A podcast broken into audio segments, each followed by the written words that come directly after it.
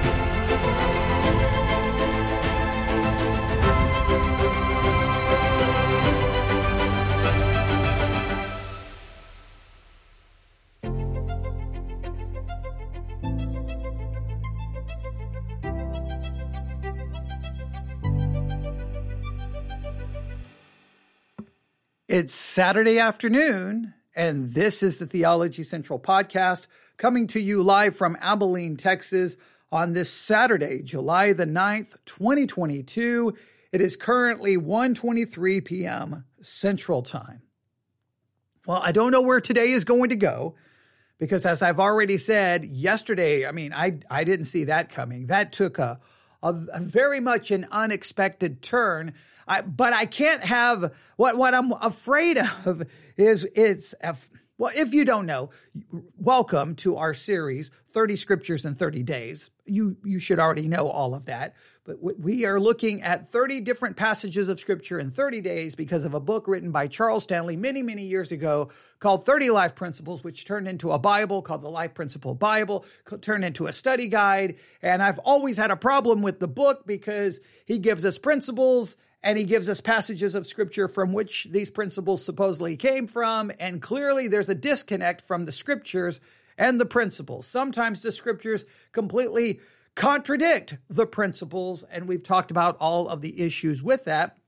Probably the big lesson from this is how easy it is for you to come up with an idea, for you to come up with a principle, for you to come up with a concept or a thought, and you impose it on scripture. And then you convince yourself, no, it's right there. It's in the scripture. And you're like, no, that's not what that scripture says, but you can't see it because I would have thought that someone in the editing process of the 30 Life Principles by Charles Stanley would have went to him and gotten like, that, that scripture doesn't say that. It, it says the opposite, but obviously no one bothered to say anything. But so there's a very important hermeneutical lesson in all of that. Don't impose things on the scripture. Allow the scriptures to give you the correct way to think. And it's such, you think that that's a simple uh, idea, but it's amazing how we blur those lines over and over and over and over again. But we've been looking at these passages of scripture, all right? And each time we, we don't really know what to expect because remember how I'm doing this. I, I don't do any prep first because the goal is for you to kind of listen to the hermeneutical process play out in real time. So it always makes me a little nervous because when when I go live, I open the book and say, "All right, here we go. We're going to work through this in real time." And yesterday, wow. That whole Philippians 3:10, what an absolute mess. And so that led now we've created a mini series on Philippians 3:10. We've already done almost 2 hours of discussing, teaching, analyzing, critiquing. And we will go to a, we'll probably do another 2 hours probably here in the next hour or so, we'll start another live broadcast and start working on it again. So make sure you look for our series on Philippians 3:10 and start listening to everything. I think you'll find it to be beneficial. But we're not here to talk about yesterday. The only reason I'm mentioning yesterday is because yesterday took, took such an unexpected turn. I don't know what's getting ready to happen today, but we have made it to day 27, scripture number 27 we, we're almost at the end. We're right there. Everything in me says, you know what? You should just do like, you should do broadcasts for day 27, 28, 29, 30. You should just finish it up today. You should just spend the next few hours finishing them up. But I, the, the original goal was basically one passage of scripture per day for 30 days in a row. We haven't missed a day. We haven't skipped a day. So I'm not going to just do them all now and finish it up in one day. Uh, but I, but there's a part of me that wants to be done because this series has been obviously very difficult. And my fear is this. If what happened yesterday happens again, save for day 27, day 28, day 29, and day 30, that would be four additional series that I would find myself in. That would be, I would be well over, I would be greatly overwhelmed.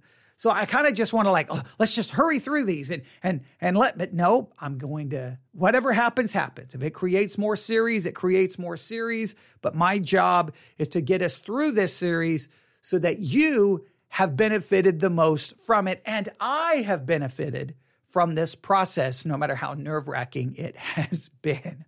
So, are you ready? All right, I have open right here in front of me a copy of 30 Life Principles by Charles Stanley. I'm looking at principle number 27. Now remember, we give you the principle. We may we may talk about it for a few minutes, then we set it aside. We go to the scripture and then see if there's a principle there. We just try to figure out what to do with the scripture. And many most of these scriptures he gives, they to me the things are ripped so far out of context it's created major, you know, interpretive problems. But that's part of the that's I guess that that's the whole kind of the goal of this program is working through hermeneutical issues, just doing it live on the air, which is a little nerve wracking, at least for me. All right, here we go. Principle number 27, according to Charles Stanley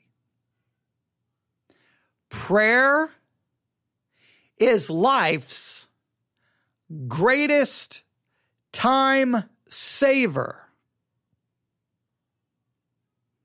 That's interesting. So According to Charles Stanley, if you look at life, you think of all the things that would save you time. If you could make a list of the of 10 things that would save you the most amount of time in a day, Charles Stanley says prayer is life's greatest time saver. The thing that will save you the most amount of time is prayer. Now, that may sound clever, that may sound cute, that may even sound ultra spiritual. I don't know how you can make said claim. I don't know exactly what he means by that. We will try to find out. We will at least allow the Life Principles book to try to explain it. But our focus right now, so we'll set that aside. Prayer is life's greatest time saver. You can you can debate that today. You can have you, you can let me know what you think about that today. We'll set that aside for now. What we're focused on is what scripture does he point us to, supposedly from which this principle was derived. Well, I'm gonna I'm just gonna start with the Bi- the Bible closest to me because I have a stack of Bibles right here. I'm just gonna start with this one. All right. So I'm gonna look up Second Thessalonians, Second Thessalonians, chapter three, verse one. Second Thessalonians chapter 3 verse 1. All right? Okay. I sometimes remember, and and every I have to laugh because every time I, I, I get to this point in each episode, you can almost hear that kind of like uncertainty, that pause in my voice because I'm, I'm just, I'm scared to death of what I'm going to read because I have no, you know, I, I don't know. Like, am I getting ready to read something and I'm just going to be looking at this going, what do I do? What do I do? What do I do? And I'm live on the air. So I, I get nervous at this stage, but here we go. Second Thessalonians chapter three, verse one. Uh, uh, according to the translation I have here, it reads this way. In addition, all right, that's okay. Brothers and sisters, pray for us that the word of the Lord may spread rap- rapidly and be honored just as it is what just as it was with you. Let me read that one more time. Second Thessalonians chapter 3 verse 1. In addition, brothers and sisters, pray for us that the word of the Lord may spread rapidly and be honored just as it was with you. That okay? Let, let, us go to a different translation. I, I don't know how this supposedly makes it life's greatest time saver, but okay. Second Thessalonians chapter 3, verse 1. Um, okay, that's First Thessalonians. I was like, that makes no sense. I'm like, man, you talk about a difference in translations. Okay. I'm like, that's the that's the that's the most different translation I've ever seen. All right, here we go. Uh, Second Thessalonians chapter 3, verse 1. Finally, brethren, pray for us that the word of the Lord may have free course and be glorified, even as it is with you. Now, I, I, know you're saying, but at least in the King James, hey, it doesn't end in a period. You have to keep reading. I understand. I understand that, but the the Life Principles book just gives us this. Now, uh, we have to forget the principle, though. See, because I'm going to sit here and go, well, wait a minute. Does this have anything about prayer being life's greatest time saver? Not really. It doesn't really have anything to do with that. This is just Paul writing to the church at Thessalonica, and he just says, Brethren, of, of those, those believers at Thessalonica, he, he's asking them, pray for us. So pray for the apostles, pray for the spiritual leaders, that the word of the Lord may have free course and be glorified even as it was with you. Hey guys, the way you've responded to God's word, how you've accepted it, how it's had free course, how it's moved through you, and how um, the word of God was glorified by you. Remember how it's worked in your presence? Pray for us that that will happen when we go and minister in other areas. Right? This one, uh, the King James says free course. Pray for us that the word of the Lord may spread rapidly and be honored just as it was with you. Pray that the word, the word of the Lord will spread, will have free course, will, will work, go spread not only in the world, but have free course and spread inside people who will receive it and they will glorify it as being the word of God. In other words, it will, it will, it will have free course, free rein, that people will, will receive it and they will glorify it. So it, it's pretty, it's, it's just pretty straightforward. I don't know, I don't know why he turns into this is somehow proof that it's life's greatest time saver. I, I don't really know exactly how they're going to try to work that. We will read a little bit here just to see which direction they go. I, I have a direction I want to go with this. Um, and I, I think I think we can come up with a principle here, but I'm going to let the uh, 30 Life Principles book at least start us in a direction. I'm only going to let us let them take us down a road just a little while, just so that we can kind of see what he was thinking. But I'm going to call that. I'm I'm going to stop the car quickly and then, then take a detour on the road that I want it to go to. And I think it's a perfect place to go on a Saturday afternoon. I, I think I think I have a direction I want this to go. All right. But are you ready? Let's see what they have to say. All right. Here we go. I quote from the 30 Life Principles book. You wake up knowing that you can't waste a second because there are so many demands on your life. Your heart and mind begin to race. There just isn't enough time to get it all done. You, that, that's what you tell yourself. There just isn't enough time to get it all done. As your feet hit the floor, you may be tempted to take off running so that you can engage the frenzy of activity that awaits you, but don't. You need to stop and pray. Of course, prayer may be one of those things that you've decided to sacrifice to squeeze a few more minutes into your day. You may think, I'm sorry, God, I just can't stop. However, understand that you cannot afford to leave God out of your planning. Life principle number 27 teaches prayer is life's greatest time saver.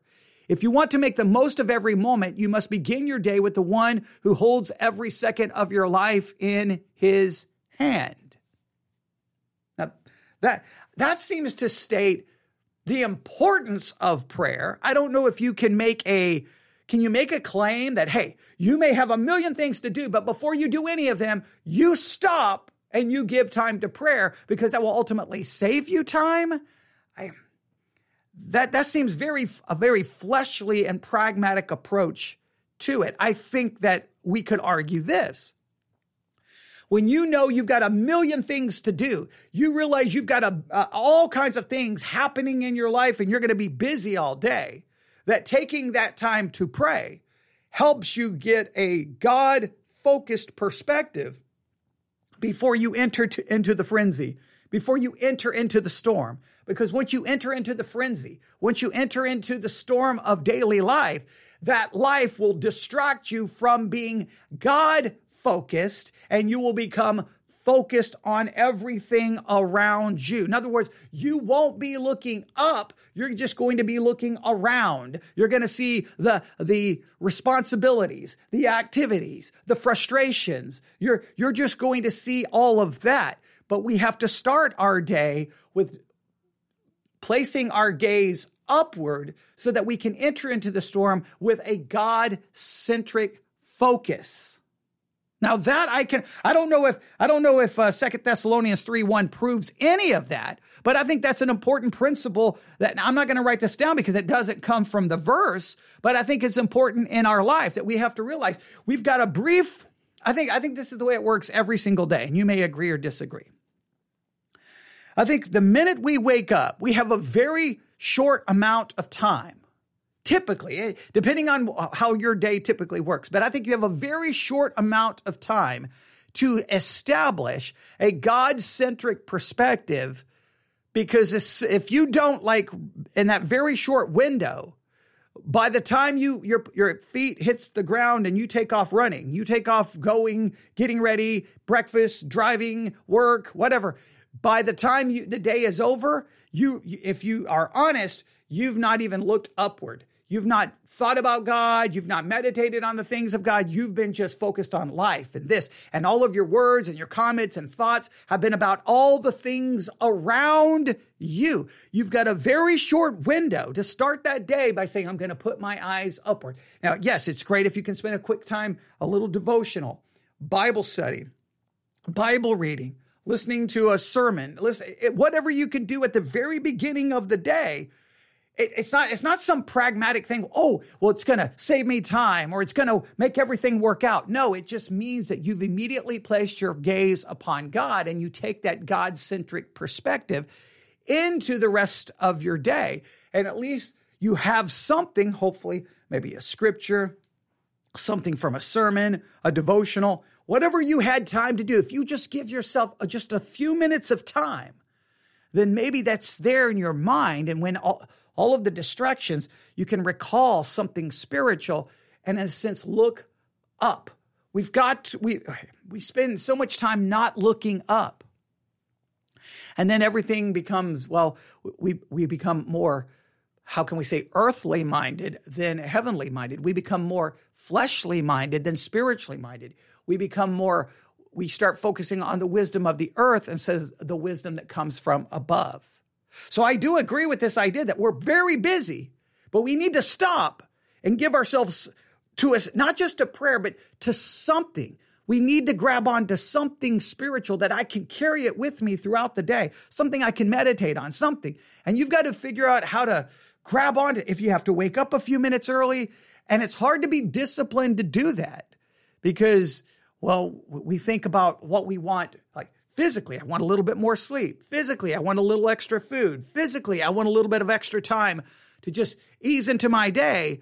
But spiritually, what we need is I need the word of God. I need prayer. I need I need spiritual food. So I, I think that that's establishing a very good principle. I just don't think it has anything to do with, well, the passage of scripture given. Let's see what they do with this.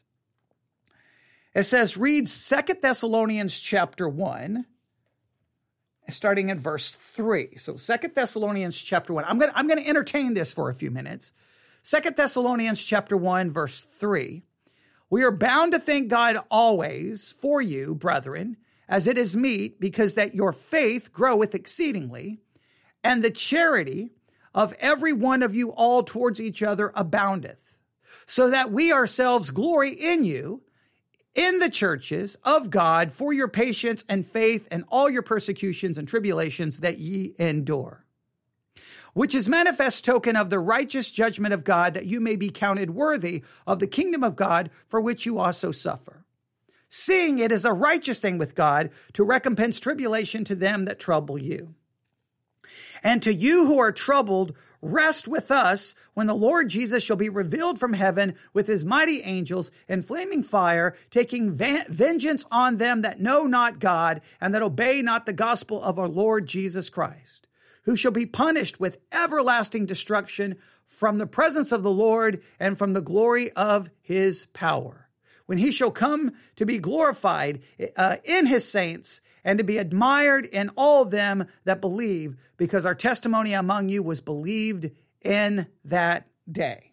Right? how far they want me to read?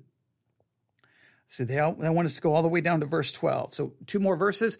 Wherefore also we pray always for you that our God would count you worthy of this calling and fulfill all the good pleasure of his goodness and the work of faith with power that the name of our Lord Jesus Christ may be glorified in you, and ye in him, according to the grace of our God and the Lord Jesus Christ.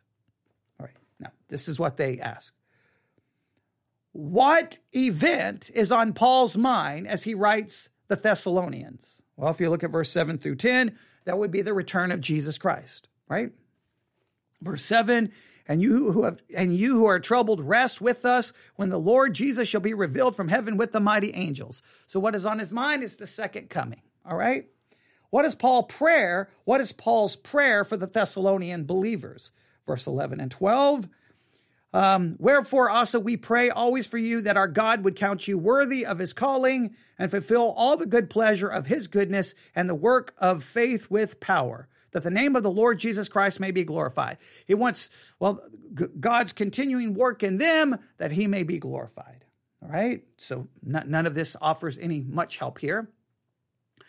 Um, then he says to read Second Thessalonians chapter 2.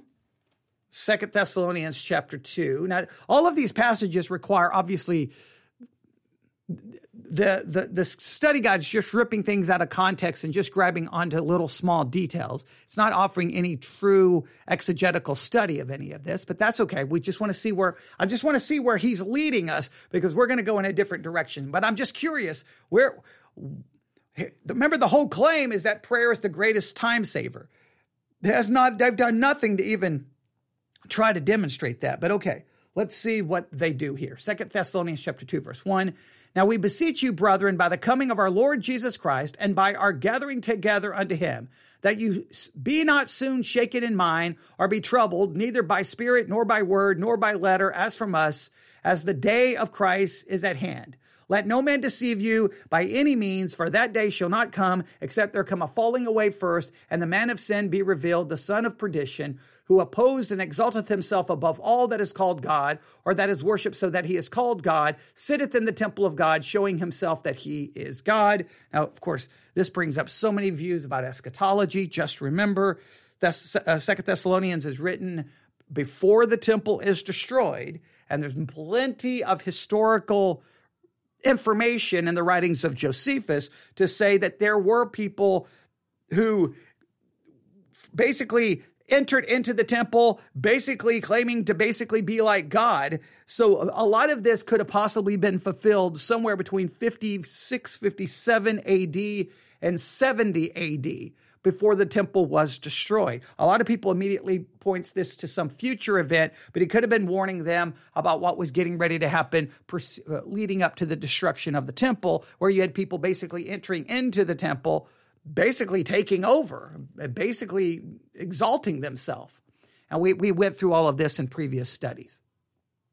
Um, 2 Thessalonians 2 5 Remember ye not that when I was yet with you, I told you these things, and and now ye know uh, what withholdeth that he might be revealed in this time. For the mystery of iniquity doth already work. Only he who now letteth will let until he be taken out of the way. Now remember, some people believe this is not referring to what happened leading up to 70 AD, but it's referring to a future time when a temple will be rebuilt, and then the person who will enter in will be the son of perdition, the Antichrist, and that the Holy Spirit is the one holding it back, and the Holy Spirit will be removed, and they will connect that with the rapture.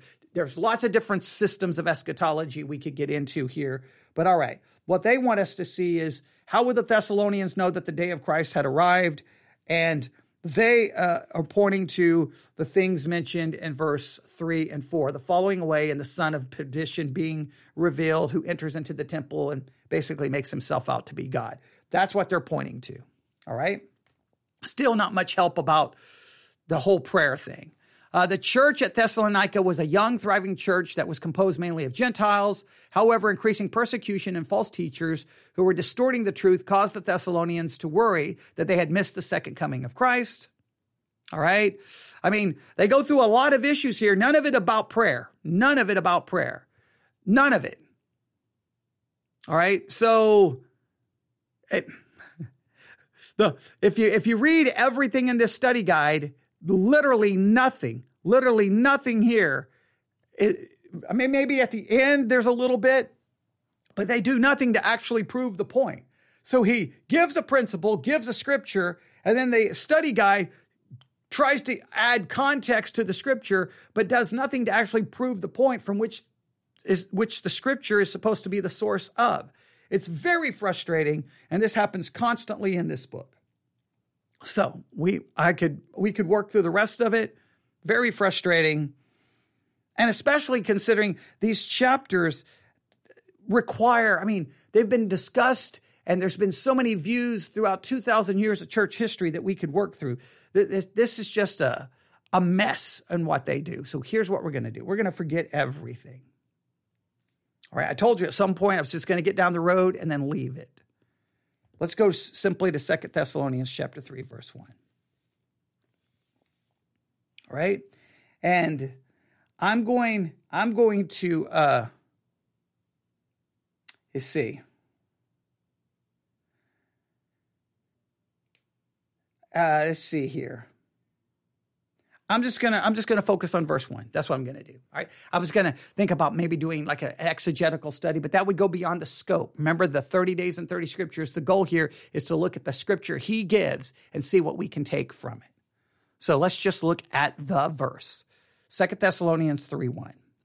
Finally, brethren, pray for us that the word of the Lord may have free course and be glorified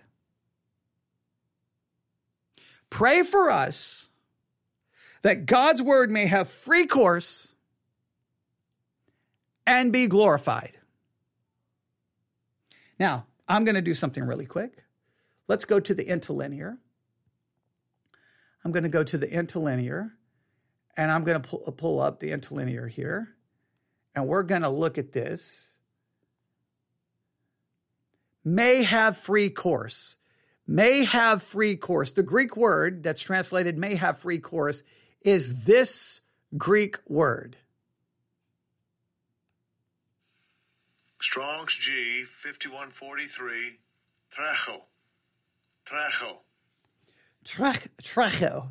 If I can, if I don't lose my voice, uh, tr- I'm just going to say trecho, all right, because it's got that guttural sound. But you get it, trecho, and it's used 20 times. It means run or have course. Uh, it's translated run 19 times, have course one time. Um, it, Strong's definition is to run or to walk hastily, literally or figuratively, have course or run. It's outline of biblical usage to run. of a person in haste, of those who run in a race or a course, of doctrinal uh, of doctrine rapidly propagated by a metaphor taken from runners in a race to exhort oneself strive hard, to spend one's strength in performing or attaining something. Word occurs in Greek writings denoting to incur extreme peril, which is requires the exhaustion of all one's effort to overcome. So basically, they're pray, pray for us that the word of the Lord may have free course. It can just run rapidly, run everywhere without basically being restrained or stopped. It would be effectual, it would be effective, and it would spread. And that uh, that uh, it would be glorified. So the so we let's say it this way.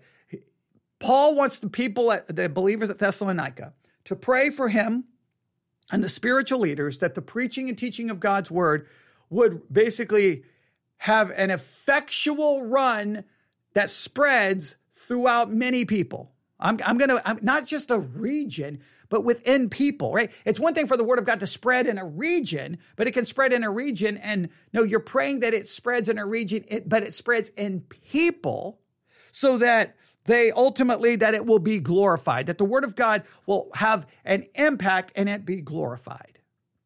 That's a, that's a pretty standard prayer, right? Lord, I pray that the word of God being preached will have free course. It will run rapidly. It will spread. It, nothing will, you know, nothing will restrain it, and then it will be glorified. That's a, that's a simple prayer. And it would be very easy to go, okay, got that. No big deal. Okay.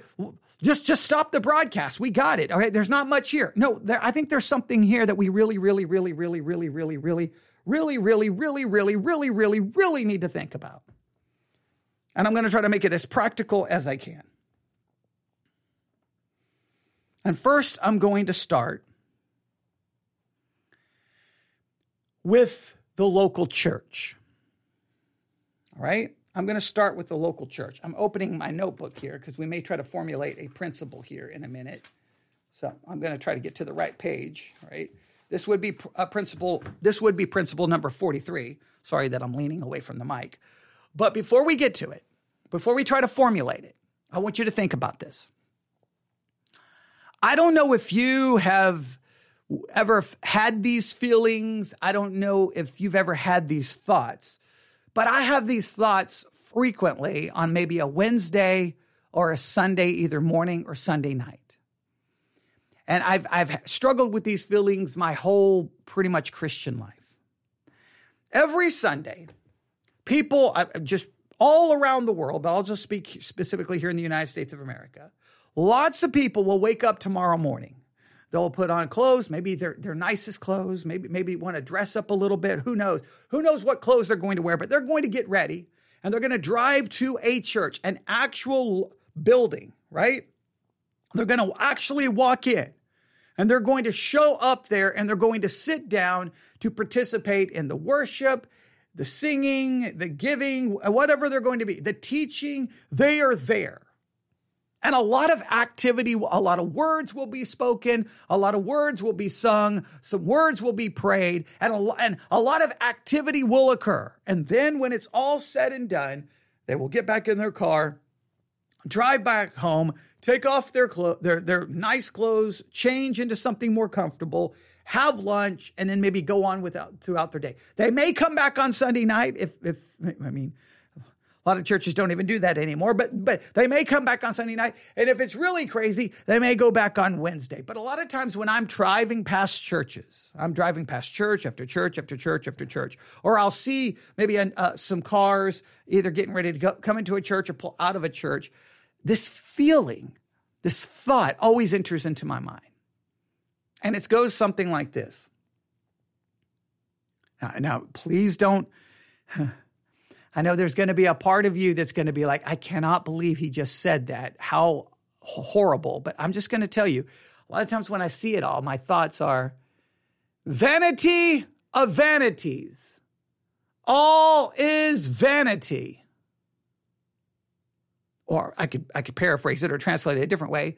Meaningless, meaningless, meaningless. All is meaningless. There's a part of me that feels like so much of what we do having the buildings, all the money that goes into the buildings, and then the very little activity that actually takes place in these buildings that we pay for. Sometimes I ask, what what's really gained when those people left church? What really happened in the preaching of God's word? Did did God's word really have free course? And was God's word glorified, or was a sermon simply preached? Someone may remember it for five minutes. Most like, I mean, there's too many statistics that tell us that usually, like if you preach something on Sunday morning, half of the church, even if they come back, are not even going to really remember what was preached. On, on, by Sunday night, they're not going to remember what was preached Sunday morning. By Wednesday, almost that's number is about 60 to 70%. By the next week, I think the percentages are somewhere like 80, 90%. They don't even remember what was preached. Don't even remember. And if you don't think so, just as a pastor, just stand up and start your sermon asking questions letting the congregation answer and helping them give the review and see how little they know.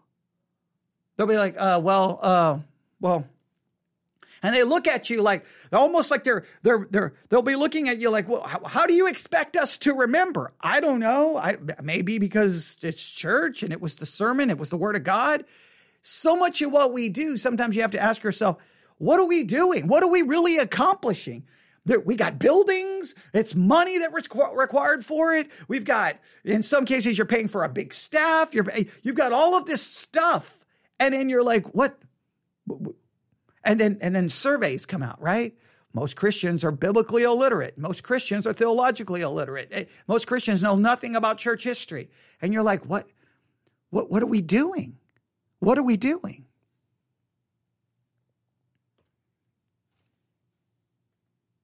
So I'm going to ask this very important. So I, am I'm talking to people who go to church. So I, at least I have that feeling sometimes feeling like we're just wasting our time. We're just, we're just, it's a lot of sound and fury signifying nothing. It's a lot of shadow with no substance. It's a lot of action with that. And that's it. There's no, there's nothing going on. It's just a waste of absolute time. And I, I feel that way way too much. Okay. And it, it's very frustrating. It's very frustrating. And I have a good church uh, situation. I, I, would take my church situation and compare it to almost 99% of the people I've ever heard tell their stories about their them being a pastor in different churches. And those are nightmares compared to what I've went through. But even in my situation, sometimes I'm like, why do I do I do I even really need to spend Saturday studying or spending the week studying and preparing and going back over it on a Saturday? Because when I show up Sunday, no one's going to remember what I preached six days later. Nobody cares. It's just a show. I feel that way sometimes.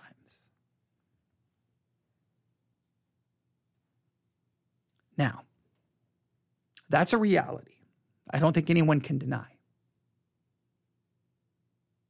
So here's the question Would anything change if every individual believer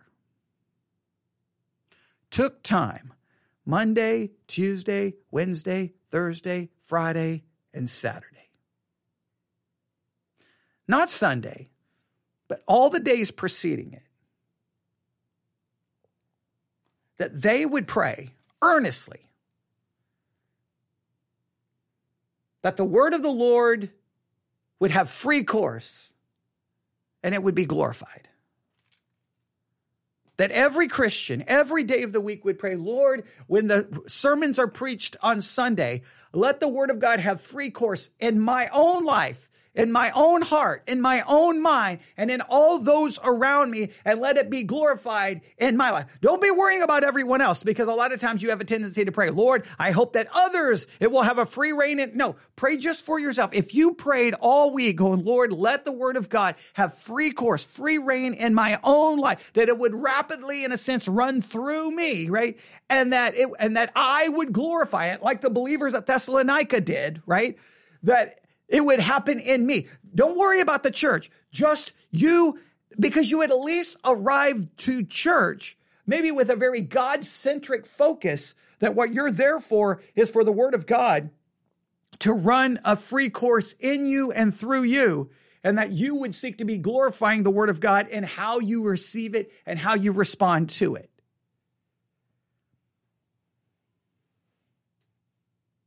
How much, this is just an honest question. How much time, Monday through Saturday, do you spend praying for your church? For the preaching of God's word?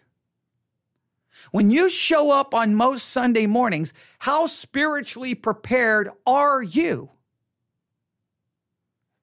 I see people stumbling into church. They're not even mentally prepared. They seem half asleep.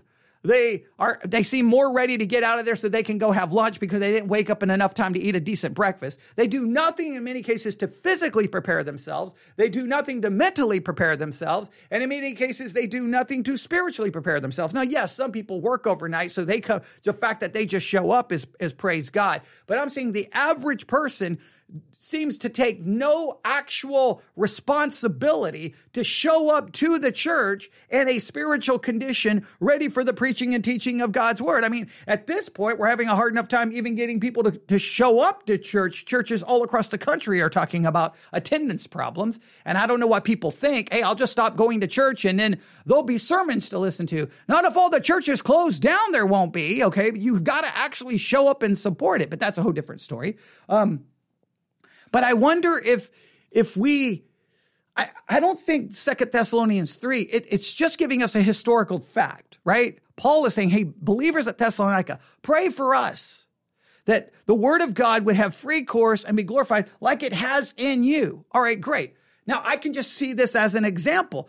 Do I pray that way? Do I pray Monday, Tuesday, Wednesday, Thursday, Friday, Saturday that my preaching would, the word of God would have free course and be glorified and how I preach it and it would have free course and free rein in my mind? As a pastor, I'm going to, I'm going to ask this question. I think I'm, gonna, I'm going to make a, I know that what I'm about to say, I think most pastors would disagree with. But I'm going to say this. I think what I should pray for for first.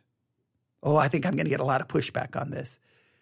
I think what I should pray for first, Monday, Tuesday, Wednesday, Thursday, Friday, Saturday, is not that the word of God would have free rein, free course in the congregation, but it would have free course and free rein in my mind, in my heart, in me, and that I would glorify God's way. I think my first focus when I preach is the preaching the word of God to me that my study and my preaching has an impact on me. Not on i think we always want i think the pastor i think it's all so many times so much of preaching depending on your kind of church and your theology that it's always about what is the response what is the response in the pew right so, in other words, I've already talked about some of my frustration feeling like meaningless, meaningless, meaningless, meaningless, right? So, because nobody can remember the sermon. Well, that seemed like a waste of time, right? Nobody can even remember it. That's a waste of time. No, nobody told me that it was even a decent sermon. I mean, because there's plenty of times you barely get any, you know, word. Nobody asked any question. Basically, in some cases, you just like, well, nobody got anything from that. Some churches base the success of the sermon on how many people walk an aisle and say a prayer right? They base it off that kind of thing. I wonder that maybe pastors, we should stop worrying about if our if the word of God is successful and how we that our ser- sermon was successful and maybe what we should focus on is did it have free rein free course in me and am i glorifying god in the way i have handled it and receiving it and applying it to me not to them if everyone falls asleep if no one remembers it, if no one takes a note, if no one cares, if everyone walks past the pulpit at the end of the church service saying that was garbage, that was that was trash, you're garbage. I hate your preaching. If everyone if they walk out spitting at you, who cares? The question is, did the word of God have free course in me? And it's so easy as a preacher to worry about the external signs of success. Did they like it? Or did they seem excited? How many, or do they, did the visitors come back the following Sunday? We worry so much about that. Maybe we should be worried about it in a different way. Maybe if the members of the church were worried about praying that the word of God would have free rein, free course in them, and that they would glorify it. And if the pastor was worried about the word of God having free course and he glorify, if everyone was focused on praying that the word of God would do a work in them and nobody was worried about anything external of to them, I would. I wonder if when we left churches on Sunday or a Wednesday, I wonder if it would be more than meaningless, meaningless, meaningless.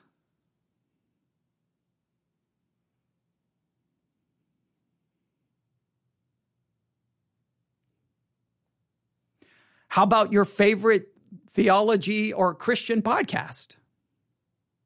How much time do you spend praying that that broadcast, that the word of God would, from that broadcast, that the word of God would have free rein, free course, wherever it goes around the world via the internet, and that people would glorify. But before you even do that, you should say every, whatever your favorite Christian podcast or whatever podcast that you listen to all the time. And I'm not just saying this for my own selfish reason, because I don't, it's not even about praying for me. You should pray that whenever I listen to that broadcast, what I want most is that the word of God that is preached and taught in that podcast would have free rein in me and that I would glorify it. Not, not me, speaking of me, speaking of yourself.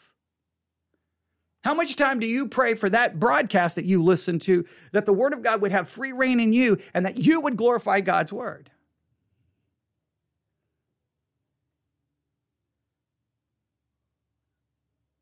I wonder if we've lost a God centric view on this. I'm, I'm, I'm going to read it again. I'm going to go to Second Thessalonians chapter 3.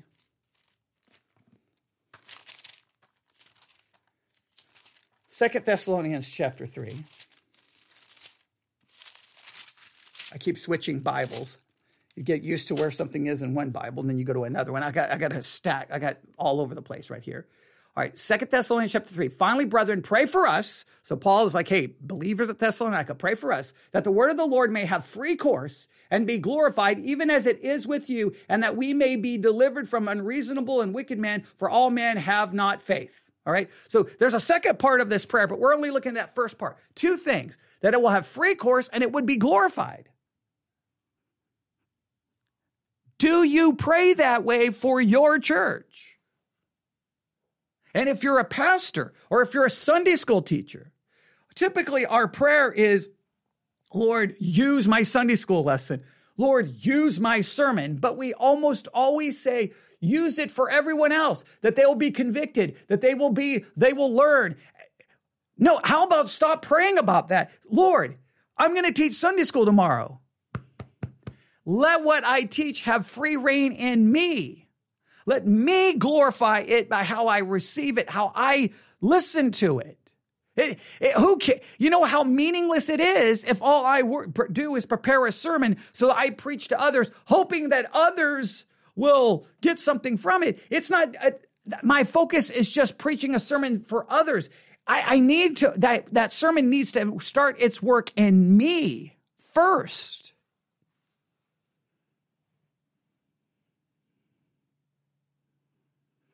I think I think we're I think I think we have in a complete can I art can I say this? I think we have a me centric, fleshly centric view of church.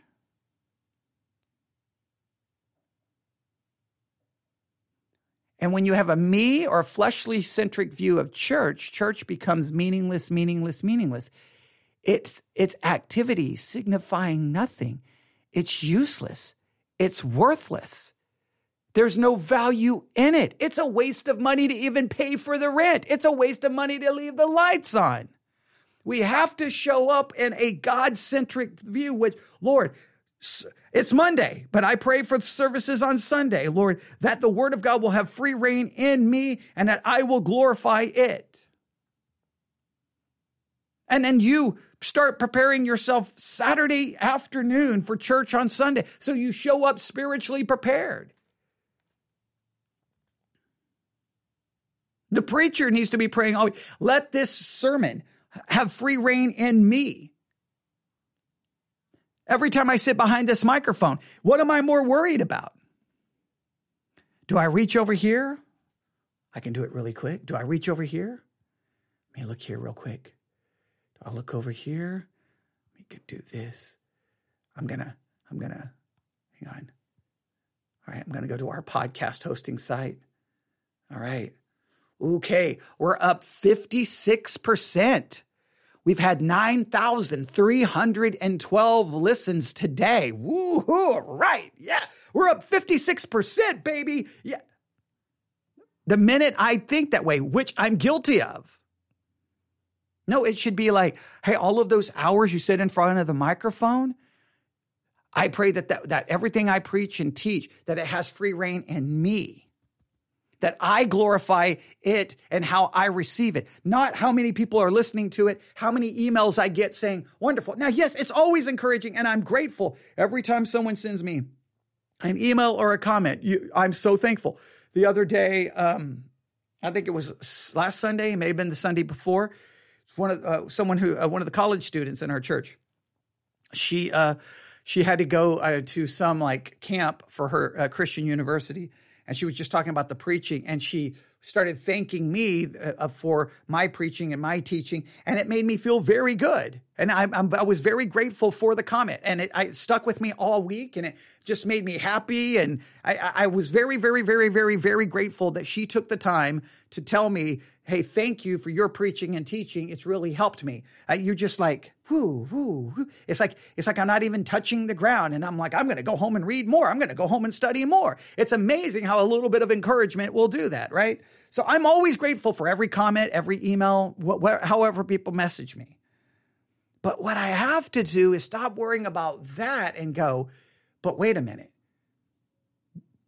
Did the preaching impact me? Did my podcast impact me? So I can look here and go, man, we're up 56%. Man, we're we're doing good. We're at 9,000 today. I don't know how many we're going to get to by the end of the day. That's good. Oh, I could do this. I could go over here and I could click on this and go, okay, well, we got a, we got a couple of people listening to the live webcast on, on one platform. I don't know about all the, okay, the numbers are a little down. Well, man, that's not good. Man, okay, what, what can I do to increase those numbers? What can I do to increase those numbers? Now, there's nothing wrong with being a Christian podcaster, wanting your podcast on every platform, trying to reach as many people as possible. But before long, that becomes the focus. Numbers, streams, downloads, shares, emails, comments, YouTube comments. It, it becomes on all the different platforms we're on, it becomes about that. Okay, great. And there's look, there was the other day, I don't even remember what the number was. It was some astronomical number that we had never it was like 30,000 in a day. It was some crazy number. I'm like, wow, how did we do that? But then I realized once again, I'm putting the focus on that. Stop it. This passage in Second Thessalonians is making me think Paul is saying, guys, pray for us that the word of God can, well, free course and be glorified like it was in you. That's the focus I need to have. Not, not for you. Listen, in other words, I talk to myself. Hey, you pray that your teaching, whether on podcast or from the pulpit, wherever you're preaching, wherever you're teaching, that the word of God will have free rein inside of yourself, not before, in other people, in yourself first, right? I know that's a little different than what Paul is asking for, but I just think that this is, this is where it has to start. If every person has this mindset that we pray first and foremost that it has free rein in us. Now, yes, obviously Paul would allow for us to pray that it has free rein in everyone else. Clearly that's a right. Clearly that's acceptable. Clearly that's the primary teaching here. I don't want to, to I don't want to create a principle that's opposed to the text as well. I just think that it has to start with a self-focused first. That I want God's word to have a free rein in me when I preach or teach or when I sit in front of this microphone. I want God's word to have a free rein uh, and when you go to church or when you listen, you want God's word to have free rein in you and that we would glorify God's word in the way we receive it and apply it. But the, so after we've prayed for ourselves, then we turn and pray for church. Lord, I pray tomorrow that God's word would have free rein after you've prayed for yourself and everyone else who hears it, whether on the internet or whether in person.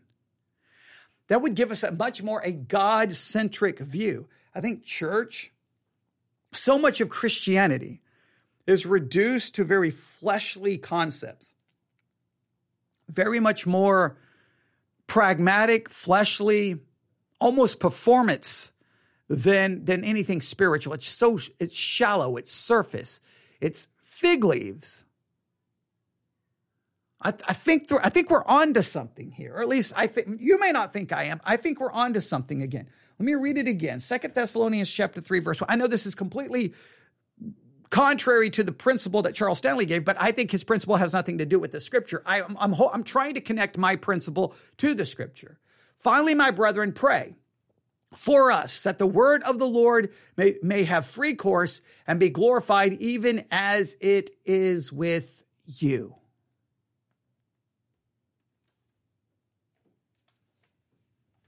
I'm going to try to formulate a principle here.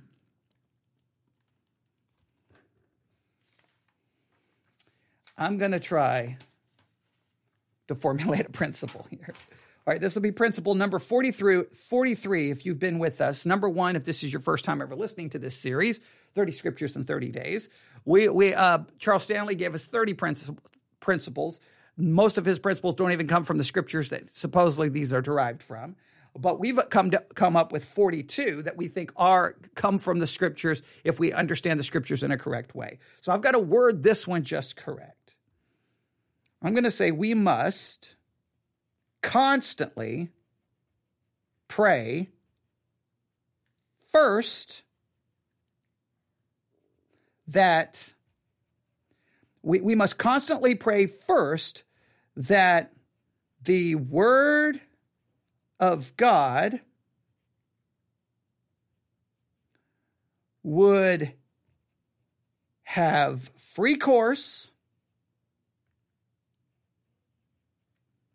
and be glorified